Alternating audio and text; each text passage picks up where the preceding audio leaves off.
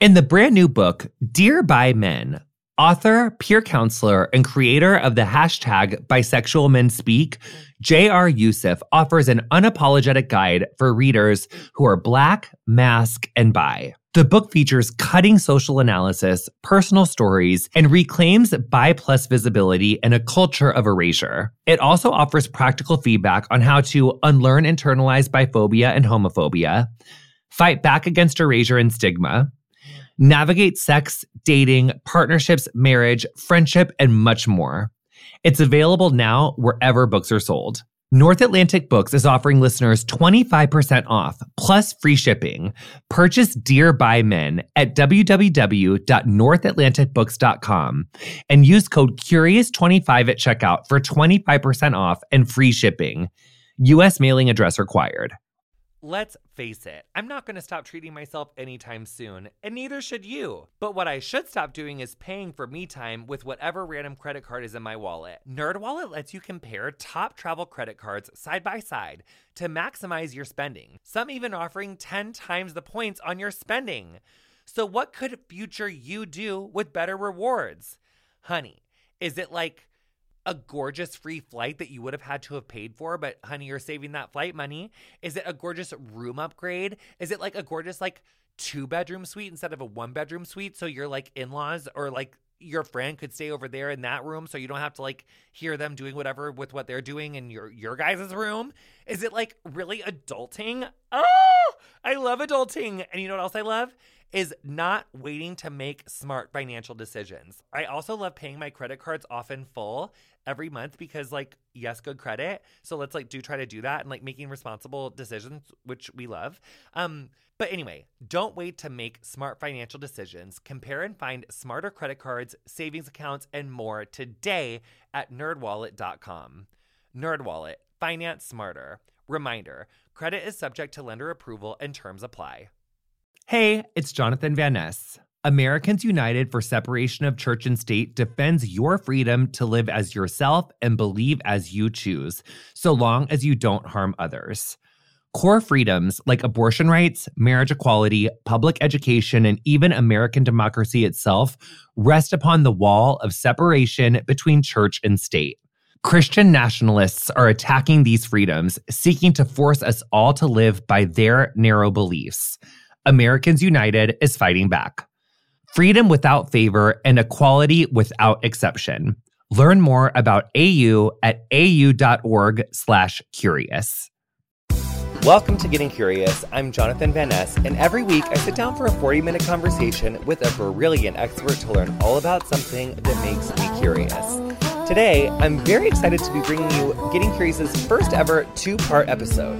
I'm joined by Associate Professor Pascale R. Bos from the Department of Germanic Studies at the University of Texas Austin, where I asked, Do we understand how the Holocaust happened?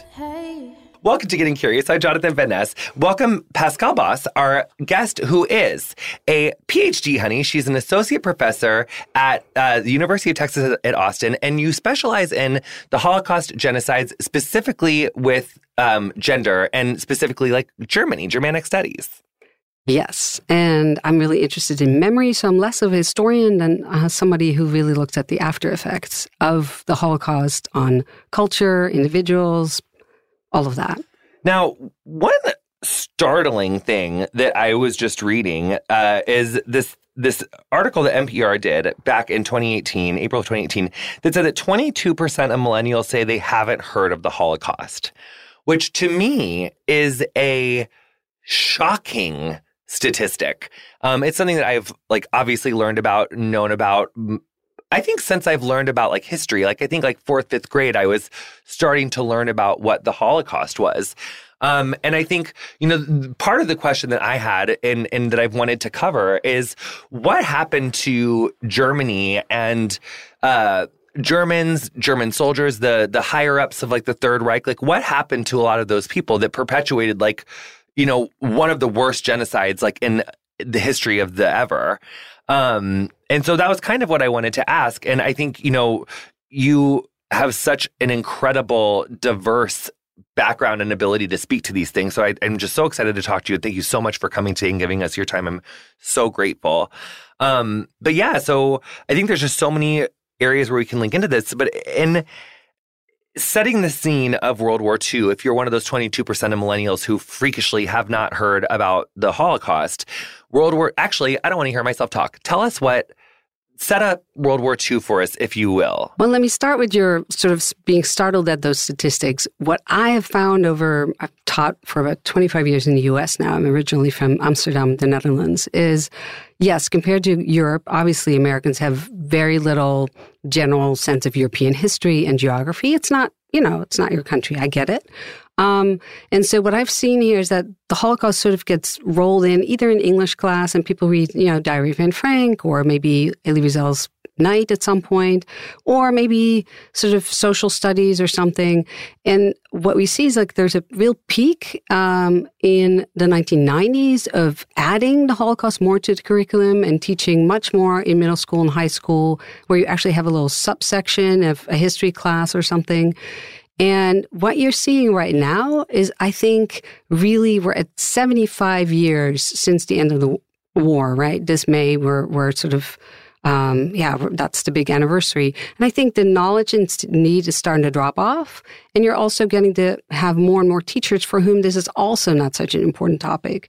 So as the Holocaust recedes from living memory into eventually purely history, um, I think we're going to see more and more of this. It's a bit of a shock that it's coming so quickly, I have to say, because as you're pointing out, like your generation still got this in school quite a bit. Um, and up to until recently, I would say really almost until 10 years ago, I think this was a bigger thing. And now, I don't know, maybe it has to do with the particular wars the US is involved in itself. But however, the irony is I think maybe your question also comes about right now. At this particular moment in time, politically in the US, the question of what fascism is and how that the Nazis ever got to do what they did, which used to be this historical question, right? My students were like, ah, it's hard to imagine. Right now, it's more pertinent than ever. The students come into my class, and when I talk about this, they, they hear echoes everywhere. I talk about propaganda. I talk about misleading uh, the public. I talk about scapegoating. Those used to be historical topics. And now, without even doing this deliberately, I realize, oh boy, all these echoes in the present. And the students are extremely engaged with it. So I think in the longer run, hopefully, more and more kids will become interested again in learning about it and knowing about it. So, so really, so I think that's actually like super duper interesting. So, just to give people an idea of like who you are, it's like your day in and day out for the last 25 years is you teach college students about different aspects of the Holocaust. So, one course is called Holocaust After Effects, where I look uh, by decade, really, how the Holocaust came to be understood the way it is now, because most people don't know that that's something that didn't come about till really the 1980s and on. So before that, it was really seen just as part of World War II and not so much as a separate thing. And that also means that the survivors weren't really uh, considered to be an important group. Uh, very few memoirs were published. Um, people weren't att- paying attention to them so much. So the focus really was more on the Nazis. And then from the 1980s on, and that's still sort of like the space in which we are now. So I would say for the first 35 years or almost 40 years after the war, people weren't that interested. And then you get this bigger realization, wow, this is a enormously important thing that happens. So that was more in Europe. Of course, people knew a little more about that. But in the US, that awareness came pretty late. Um, and so from that moment on, really, you get more and more interested and more and more interest in it. And again, the teaching. Like why is it that people weren't interested for the first 35 40 years after the war? Is it just because people were inundated with it and like cities were destroyed and they were like rebuilding and stuff? So no one wanted to talk about like mushy feeling stuff even though surviving a fucking holocaust is not mushy feeling stuff but i'm paraphrasing yeah i think there's sort of different answers i think in europe what you get is certainly a focus on rebuilding uh, most European cities are bombed to smithereens. People really have suffered certainly from hunger and war. And the majority of people around, of course, in all of these countries, are not Jewish. Um, the Jews were already a tiny minority in Europe to begin with, particularly in Western Europe, um, a little bit more sizable minority, certainly in a country like Poland. Um, so the moment that they disappeared, because either they were murdered or because before it got too late, they went into exile elsewhere, or because after the war, they didn't want to return to their countries of origin. And so they left, for example, for the US or for Palestine, later Israel. Um, at the moment, those people are not around to tell their stories. Everybody's just talking about how they were victimized in the war. And so um, even the Germans, and this is hard to imagine, everybody would think, well, the Germans were the perpetrators, right? So the Germans too have a narrative of victimization. So their story basically is like, this is what the Nazis did to us. So there's almost like a disowning of that this was part of their legacy. And then it's like, well, look at what the what America and the British did to us. So we'll talk about the fire bombings, and indeed, some of these um, uh, war acts are in fact war crimes, um, fire bombings of cities in, in Germany. And then, of course, a few years after the war, after they're first occupied by both the Western and the Eastern Allies, um, they get a split, right? By 1949, West and East Germany split, which, of course, really, if you think about it, is a really dramatic event. You have family members living in East Germany and West Germany who do not get to see each other for decades. Uh, you do not get to cross that border. So they actually think of themselves as victims. And it takes them decades before they ever start to sort of change that paradigm and look at the Jews and go, oh, in this larger story, they are truly the victims. Um, and the interesting part, and um, hopefully we can get back to that at some point, is that um, this awareness comes about not through all the edu- education that certainly the West Germans really do get, um, but actually through this American popular culture products. You have in 1978, uh, the miniseries Holocaust comes out on American TV. It's actually a miniseries just uh, designed to compete with the readings, uh, the ratings of uh, the previous year, of the miniseries Roots that came out in 1977. So it's purely designed as a commercial product that tells the story of the Holocaust by way of a German Jewish family and a German family that turns Nazi. And it's a it's a gripping miniseries. Meryl Streep is in it, uh, Moriarty. I mean, the the stars of the day. Um, people got really engrossed in it. Hundreds of millions of people saw it in the U.S. And then um, it was dubbed to German and was shown in Germany and in a number of other European countries. That miniseries, on its own, did more than all of the, the scholarly and memoir publications up to that point because it made it possible for people in the safety of their own home to listen to these gripping stories, to identify with the characters, because that's what miniseries do, right? You sort of get sucked into them, empathize with them, and kind of have the sense, oh my goodness, this is what happened. And of course, it's four episodes, so people really started rooting for these characters. And of course, it all does not end well. Nearly everybody, all, all the family members of this particular family die.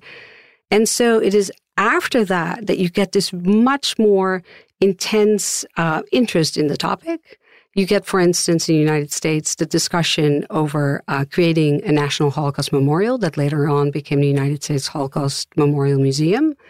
Um, and uh, initiatives in education, video archives, uh, memoirs that maybe uh, were published right after the war of Holocaust survivors but never reprinted were now reprinted. It becomes slowly part of the school curriculum. That all happens as a product of that miniseries. That's incredible.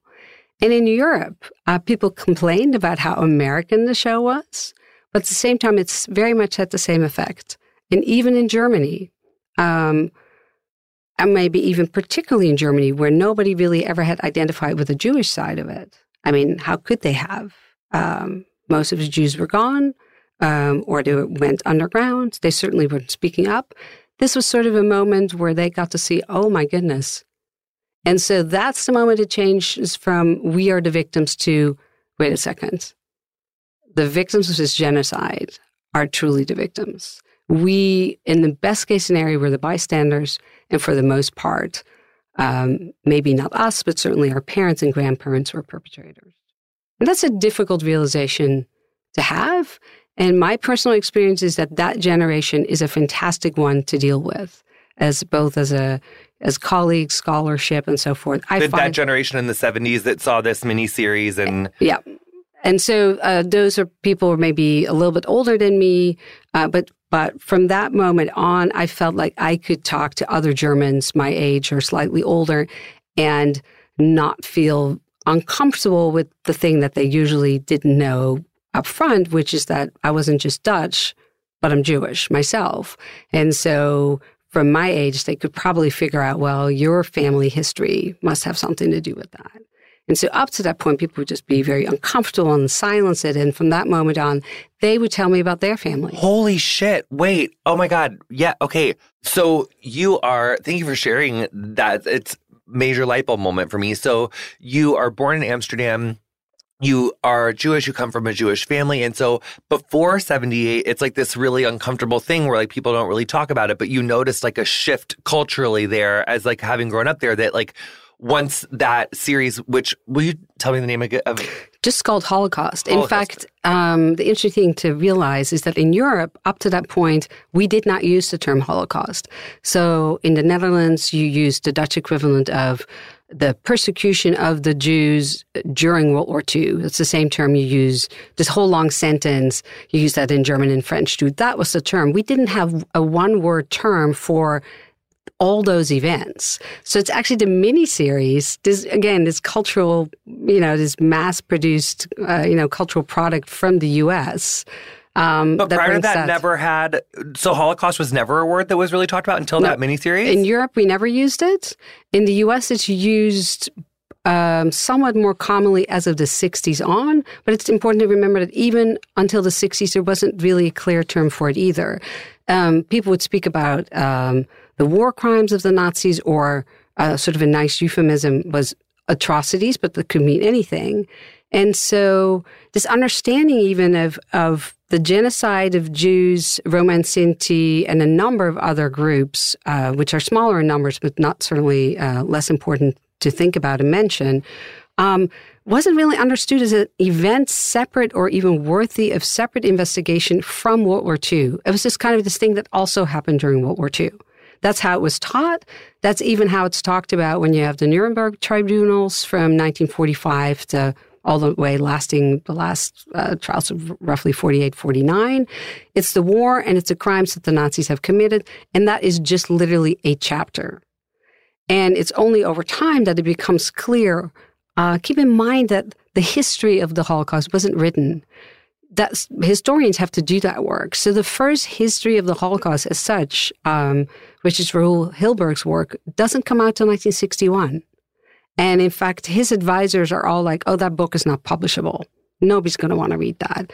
And that's when it takes to 1961 that you have that book. At that moment, you also have a very notorious uh, Nazi criminal finally tracked down in Argentina, brought back to uh, uh, in this case to Israel, to be put on trial. It is at that moment that's sort of the first big blip on the radar screen. Like, oh my gosh, this is a separate separate event from World War II, with very unique crimes.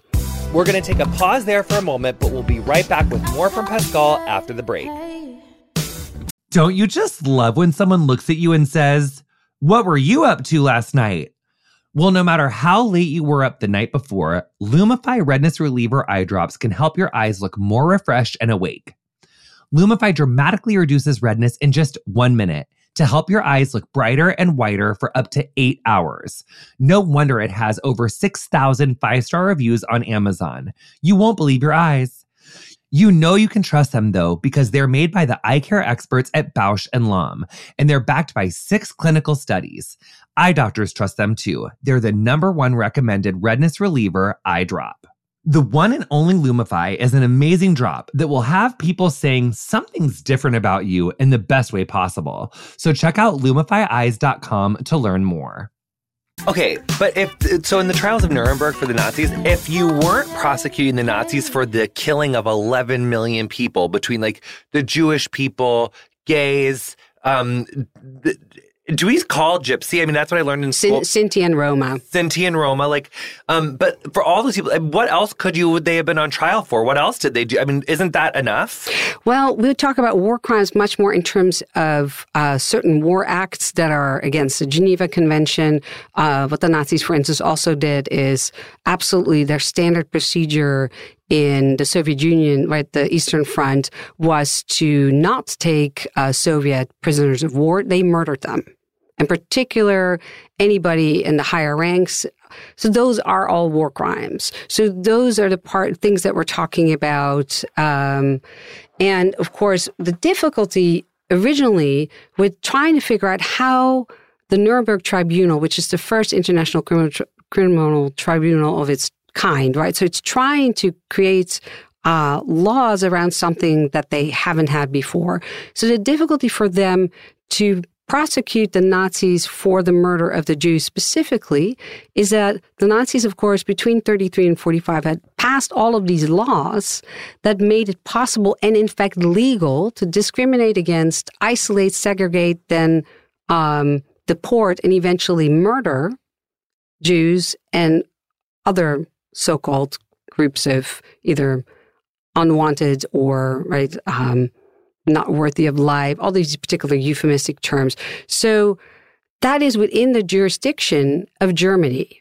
It's very difficult legally later on to say well it was legal for that period but actually no of course you can't do that. So they came up with a specific new uh, legal concept which are crimes against humanity which allows an international tribunal to say, even if you, government X, commit these uh, acts against a population that is your own, so within your sort of autonomous state, we, International Tribunal, uh, Inter- Criminal Tribunal, can still say uh, those are crimes against humanity and we can hold you accountable. And that's important because otherwise, for example, even a civil war like Rwanda or Yugoslavia, you can't hold anybody accountable. So Crimes against humanity was a really important term. They came up with it at Nuremberg. However, they weren't able to successfully use it. They used it during the Eichmann trial in 1961 to convict Eichmann, but they're not very good at it during Nuremberg. The other thing that's really fascinating and odd about Nuremberg is that at that point, they thought these are the Allies, the Soviets, uh, the Americans, the French, and the British, that the best way to get these Nazis um, prosecuted would be through archival um, documents and by putting the Nazis on the stand. What they did not do, a very, very little, is actually put victims on the stand. There's one, I believe, maybe two uh, Jewish victims, and they do not speak um, as Jews, and they do not speak about the Holocaust specifically. What did they speak about? Oh, like a, a, particular incident where you, you know, they're trying to uh, get this one person uh, convicted. And so this one witness is speaking about a very specific incident, I think of murder, which she witnessed or was privy to. So it's very isolated. It's very, the legal standards are complicated. So they're, um, people always like to think like, wow, Nuremberg, and what did that do? Nuremberg, in terms of conviction of actual Nazis, is deeply disappointing. They only take the, the top echelon of Nazis, nobody really below it, while we're dealing with millions of people who were actually involved in the daily uh, because enterprise about, of the Holocaust. Yeah, because if you think about, like, I mean, the mass incarceration system that we have here in the United States, that would, that feels, I mean, obviously, uh, stick with me before every naming with their feathers in a ruffle. But if you think about, you know, the system of mass incarceration and how many guards, wardens, prison boards, all of the levels that things would have to be run up, you know, like for things how work in prisons, that is tens of thousands, 20, maybe six figures worth of people that are in that system. But that, it seems like that would be that same amount of people in that German system that was dealing with like the Holocaust. Like that's, I mean, all those people had to know what they were doing. Well, the interesting part is um, what is the it that we're talking about? Did everybody from the, the bottom to the top of the, the hierarchy within that system know that the end goal was to murder Jews? Some Nazis, certainly also during these trials, would, would argue, no, we did not know. Really hard to, to really put your finger on it. What they all knew from the the certainly the propaganda and all of the speeches, but the larger goal was to get quote unquote rid of the Jews.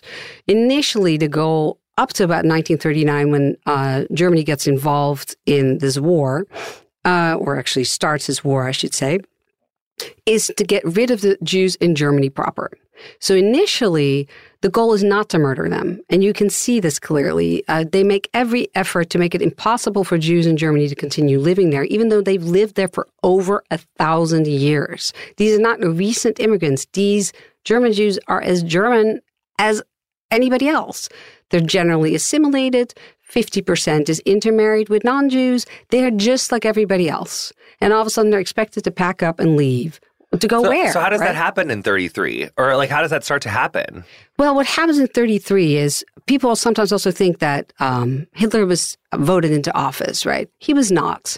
It's interesting that the last uh, dem- democratic election that was held, the Nazi Party still never gets more than around 30% of the votes.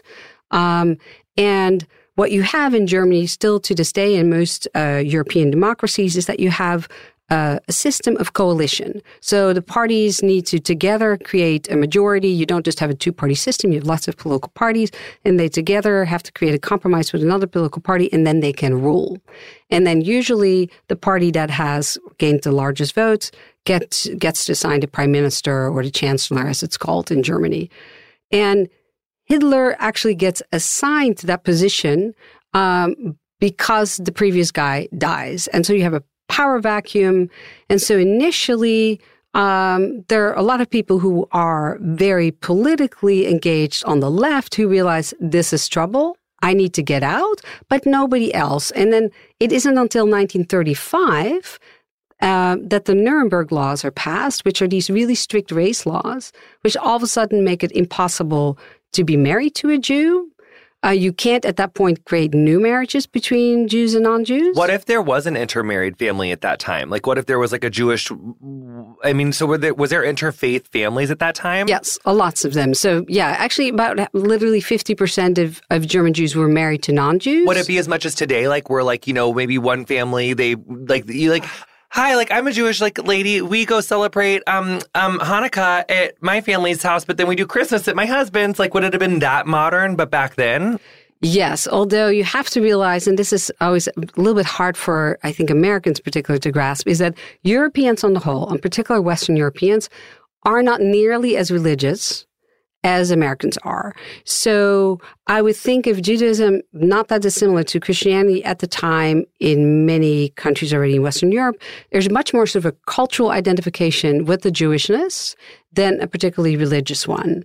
Uh, and particularly Germany, uh, Judaism actually, that's sort of the, the birthplace of Reform Judaism. Oh. So what, what most people are familiar with in the US. So whereas much, much of the world, the only Judaism that you have was Orthodoxy, like quite as strict and people are familiar with that, you know, men wear hats and all of that and the women are sort of in deference to them. In Germany, you already had a very modern Jewishness since the Enlightenment. You have a Jewish kind of uh, Enlightenment called Haskalah that had made huge inroads. In fact, the first female rabbi doesn't come about in the United States in the 1970s, but in the 1930s in Berlin. Mm. So they were actually quite progressive. Uh, those families were very progressive um, and all of that. So, in either case, they may have done holidays, but mostly it was sort of, again, almost more like an ethnic identification. Like, ah, so you're also Jewish. And maybe they celebrated Hanukkah. But one of the things that I found in my research and found kind of interesting actually is that much like American Jews today, is that most uh, German Jews then actually celebrated Christmas just because everybody did. But keep in mind that in Europe, that is not a holiday with presents so much. Um, but it's just kind of, it's a little bit more like Thanksgiving. Like you get together with your family, you have a nice meal, that kind of thing. We're going to be right back with more Pascale Bos right after the break. Did you know that while over 60% of Americans dream of starting their own business, less than 20% of them ever take their first step? The reason? Building a business is tough. Having built a business or two myself, I know just how difficult the whole process is. But Tailor Brands is simplifying the business journey. From launching and managing to growing your business, Tailor Brands isn't just another tool. It's your online business partner from launch to success. With Tailor Brands, building your dream business becomes an effortless experience. Yes. From LLC information to bookkeeping, invoicing to acquiring licenses and permits, and even setting up your bank account, Tailor Brands handles it all seamlessly. And our listeners will receive 35% off Tailor Brands LLC information plans using our link tailorbrands.com slash JVN. That's T A I L O R B R A N D S dot com slash JVN. So start your business journey today with Tailor Brands. So, welcome back to Getting Curious. We have Pascale Bos Soap. In 1933, does the guy? So was the Nazi Party like in existence before? Like the the the guy dies, so the Nazi Party is like around. Then the guy dies, but they had won the election, so they were like leading the coalition, and then they just appoint Hitler because they had already had like the most. Like so, so then Hitler becomes that in 33, and they start passing all these like terrible, like draconian yeah, the laws, keep in mind that the first laws are not so much directed at Jews, but all at political enemies. And people always think, like, ah, the Nazis, they hated the Jews. Absolutely true. However, their focus was just as much on the political left. So they immediately start isolating and creating also concentration camps in Germany proper um, to imprison political enemies. Those tended to be male, and socialists or communists. So that's why you see such an exodus at this point of that group where we're like, oh, oh you know, we better get out because this is not going to end well. Um, so he uses then the so-called uh, the Reichstagsfire, which is the the big government building. To this day, we don't know exactly who who lit a fire under it. It's supposedly this Dutch communists, Rinus van der Lubbe, but who knows? Um, and he uses that and he creates this, or, or he declares this state of emergency. And from that moment on, he is able to slowly uh, start suspending all the other laws and creates new laws in its place. And because Germany has gone through enormous uh, financial crisis, um, because they've suffered from the stock market crash of 29 um, in the US, but they were still suffering from the after effects of the loss of World War One. Um, where at the Treaty of through the Treaty of Versailles that all the allies put together, the Germans were made to pay reparations for that war to everybody else. Um, and so they were suffering under that. Their economic crisis was more severe uh, and more sustained than in the rest of Europe uh, and even in the US. And that produced this fertile ground for, sure, whatever, give us an answer, tell us what to do, create a new order.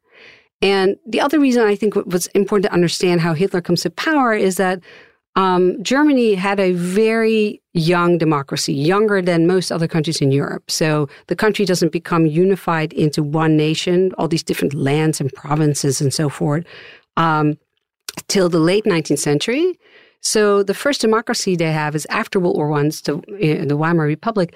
So they're 30 years into democracy when all fails, uh, stock market crashes, all of that, and people actually still want. So in World War One, Germany was only like 19 years old or 20 years. Well, uh, if you think about it, it's 30 years old. well, when it starts at roughly 25 years old as a nation. So if you look at the larger map of Europe, you have all these sort of uh, regional lands. So, for example, most people probably have heard of Prussia because of yes. Prussian militarism. Yeah. That was a today maybe you can't really say state. It's almost more like a province of germany. And all of these places had individual governments and extremely strong regional identities.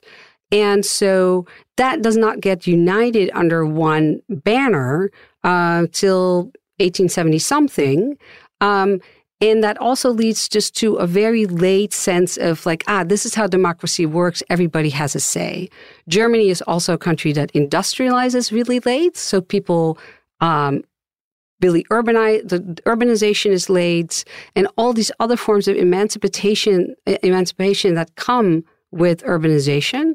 Um, so the role of women, um, uh, people moving uh, into the workforce, um, um, sort of uncoupling of people uh, people's habits from the church and the local and so forth. That all happens really late in Germany and then extremely rapidly. So what you get in Germany is sort of this crisis of modernity. Um, younger people who often embrace this are like, this is fantastic. And the older generation, which is still much larger at that point, who's like, what is this? Is that was like the Hitlers, the older ones? They want to get back to something that is really a mythical Germany in which somehow the people belong to the land and are part with the, you know, part and parcel with the land. And so you get this notion of German blood and German soil and the connectedness and German culture with a big uh, K, right? Kultur of this is the, our joint heritage. And that is the moment that Jews become the perfect scapegoats because German Jews were integrated everywhere, but they could not, because of discriminatory church laws in the Middle Ages, own lands, become farmers. And so this idea precisely of the connection to the land and all of that sort of, um, of mythical idea of naturalness, the Jews could not claim. And of course, they weren't Christian. Uh, even if they were assimilated, they weren't Christian. So their otherness now all of a sudden becomes emphasized. Moreover, in this sort of modernized world, they, for once, historically had done well, whereas they had been at a disadvantage um, living, you know, really in these tiny little hamlets called shtetls um, n- near bigger cities, were made to do the worst kind of work like tax collecting and things like that. Uh, now, all of a sudden, they were an advantage because, generally speaking, because of their religious traditions, um, they tended to be really um, sort of posit- positively associated with learning. So um, Jews on the whole in Germany had higher levels of education. Also, are the first group that starts doing family planning. Um, they sent their girls to school. Uh, first um, Jewish doctors uh, that are female in Germany and much all over Europe actually tend to be Jewish girls. Um, so um, you have a sort of a different profile that that you think is good, but it also makes them stand out. So that leads to the accusation that maybe they caused the economic crisis. It makes no sense. But you don't need to have a rational argument to scapegoat someone. So the focus really becomes on who is to blame for this crisis and who, by the way, is to blame for the fact that we lost this first war. Nobody can make sense of that. It must be the Jews, the quote unquote foreign elements. They are not loyal to us. They must be part of sort of a global movement. And I'm just kind of have to stop myself here because, of course, this is the same anti Semitic rhetoric we hear again today. For me, that was like a historical topic. I'd be like, wait, that's what they thought about the Jews? I haven't heard this stuff in, you know, the last 40 years. Now it pops up again. All this old stuff is uh, you know, thrown again on the internet as if it's right a recent the stuff about that you hear about George Soros or this is all the same kind of anti-Semitic idea that all Jews somehow are connected in the world and out to get us, the non-Jews. So that's kind of how the that's the kind of propaganda that gets thrown uh, thrown out in Germany, and then by little by little passing laws that isolate Jews from German life. The idea is still we will get them to leave, and a good number of families do. But what you also get, and it's kind of an interesting that, thing that most people don't know about, is that you get a very uh, uneven distribution in gender. What families tend to do is send their sons abroad or sometimes the fathers leave to maybe get themselves established. They may leave for the UK or for the United States or the Netherlands or France with the hope that, you know, the rest of the family will come. So what you have by the time things get worse and worse and worse, so 1938, 39, just before the war breaks out, but of course nobody knows this yet, is that, for instance, in a city like Berlin, if you look at the demographic profile, what you have left is women taking care either of their children or of their elderly parents, or sometimes both. And the, the majority of men, in fact, have already left. And this was also the miscalculation of the Jewish community, thinking the Nazis are going to go after our husbands. If this is going to be a quote unquote war, right, you worry about your sons and your husbands, not about your daughters. And so the miscalculation that to not understand that the Nazis eventually would go after everybody, female, male, uh, uh, the infirm, uh, children, the extremely elderly. That is something that just nobody had thought about that. They that, didn't think they could be that evil. No, but also like it's like it's just, that would be genocide. Keep in mind, even the word genocide is coined in 1943 oh. or 44. We don't even have this concept yet. So the advantage that the Nazis had is that everything they came up with in, was in some way in the modern world unprecedented. So maybe you could look at, you know, the Bible and go, oh, wait, this looks a little bit like this. Um, but nobody had seen that unfold. So most people in Germany, whether you're Jewish or not, were kind of like, yeah, this is probably not going to last. This Hitler guy. And instead, of course, he manages to to amass more and more power. And as Germany, once it ramps up its war industry, starts doing better economically, the Germans overall are like, oh, this guy's not so bad. We're so good. So he starts to get a better approval rating, more, more. Yep. So and it, and it actually and because I that was one of the things I started off asking about is I think you know for a lot of the millennials like the the twenty two percent that haven't heard of the Holocaust I think there's probably a fair amount of Americans who don't even know why or how World War II started and or what our role was in it. And so I think just very briefly, if I could just do a fast recap of that, and then you with your literal PhDness on fields that I mean, I know that you're you study, you know, more of like Germanic studies and, and, the things that the fallout and the gender and how gender involved in all of those things, but you have a very uh, you know what happened. So just just especially for like a layman, so which is me, not you. So I just want to tell tell me if this is correct. So as Hitler does all this, and in 40 the war or 39 40 the war breaks out, but that war is between the United Kingdom and Germany. Like we and still Poland, and yep. Poland, we still aren't in it. Like being Americans or Americans, because the Roosevelt I think is like trying to like stave it off and stave it off and doesn't want to get us involved. But the Jewish concentration camps are happening well, actually, what happens is to these concentration camps that I men- mentioned that he creates for his political enemies, they first start being used for Jews after the so infamous Kristallnacht, or Crystal Night, as we say in the, in the US. So that happens in November of 1938. It's a so called spontaneous, but really in reality, uh, orchestrated uh, pogrom or attack of on the streets in many, many of the big cities of Germany of so called ordinary people who rise up against sort of Judeo Bolshevism, right? So, because Jews are both thought to be capitalist and communist, kind of hard to combine those, but hey, you know, no logic to prejudice.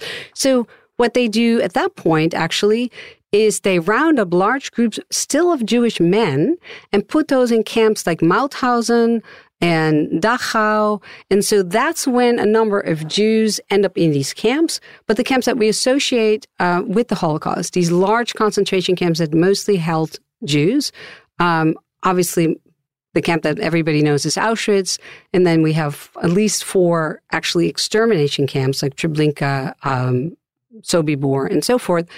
Those camps were all in Poland and they are not really set up and created till after 41, in some cases after 42, because that plan is hatched a little later on. Once Germany has invaded Poland very successfully, very quickly, and then happens upon its next quote unquote problem, which is that in Poland, you have millions of Jews living. Because what we really haven't talked about yet is that the number of Jews living in Germany is actually really tiny. It's one of the things I always ask my students when we when we talk about the Holocaust in my courses is, well, what do you think the percentage of uh, the German population was Jewish? Like if I were to ask you, what do you think? Um, Say 1933. Give me a random number. 10, 20%, 10%? Yeah. I often, like my students will say something like the lowest, maybe they'll say five, and some of them will say, well, 25%. Because you think. What was it, two, one? It's Three quarters of 1%. Wow. It's less than 1% of the population. So in 33.75%. Yes. And that is how Hitler whipped up all that hate. Yeah. yeah. So the interesting part is that in people who, for example, did not live in cities, most of them had never actually met anybody Jewish. And if you lived in larger cities, and the Jews were also relatively um, invisible because, again, as I mentioned, the majority of German Jews were not Orthodox, so they weren't visible. They weren't wearing in particularly religious clothing. They were just like anybody else. They looked like anybody else. They were your neighbors. So, in fact, to isolate Jews that were already so assimilated is uh, there was also a Nazi rule that made every Jew um, take on a Jewish middle name so they could be identified. Easily identified. Yes. Pascale, we have to have you back. And there's so many other things that we have not gotten to that I really want to get to, but I could honestly talk to you for like seven and a half hours about this topic. So give it up for Pascale. This episode is amazing. Thank you so much. You're welcome. Thank you. Yes. You've been listening to Getting Curious with me, Jonathan Van Ness. I'm not going to stop treating myself anytime soon but I should stop paying for me time with whatever credit card is in my wallet. NerdWallet lets you compare top travel credit cards side by side to maximize your spending. Some even offer 10 times points on your spending. So what could future you do with better rewards? A free flight? Sign me up. Room upgrades? Yes, please. Compare and find smarter credit cards, savings accounts, and more today at nerdwallet.com. NerdWallet. Finance smarter. Reminder, credit is subject to lender approval and terms apply. My guest this week was Pascale R. Bos, and be sure to tune in next week for the conclusion of our incredibly informative conversation, if I do say so myself. You'll find links to her work in the episode description of whatever you're listening to the show on. Our theme music is Freak by Quiñ. Thank you so much to her for letting us use it. If you enjoyed our show, introduce a friend and show them how to subscribe, if you please. Follow us on Instagram and Twitter at Curious with JVN. Our socials are run and curated by Emily Bossak. Getting Curious is produced by me, Julie Carrillo, Emily Bossak, Ray Ellis, Chelsea Jacobson, and Colin Anderson. Hey.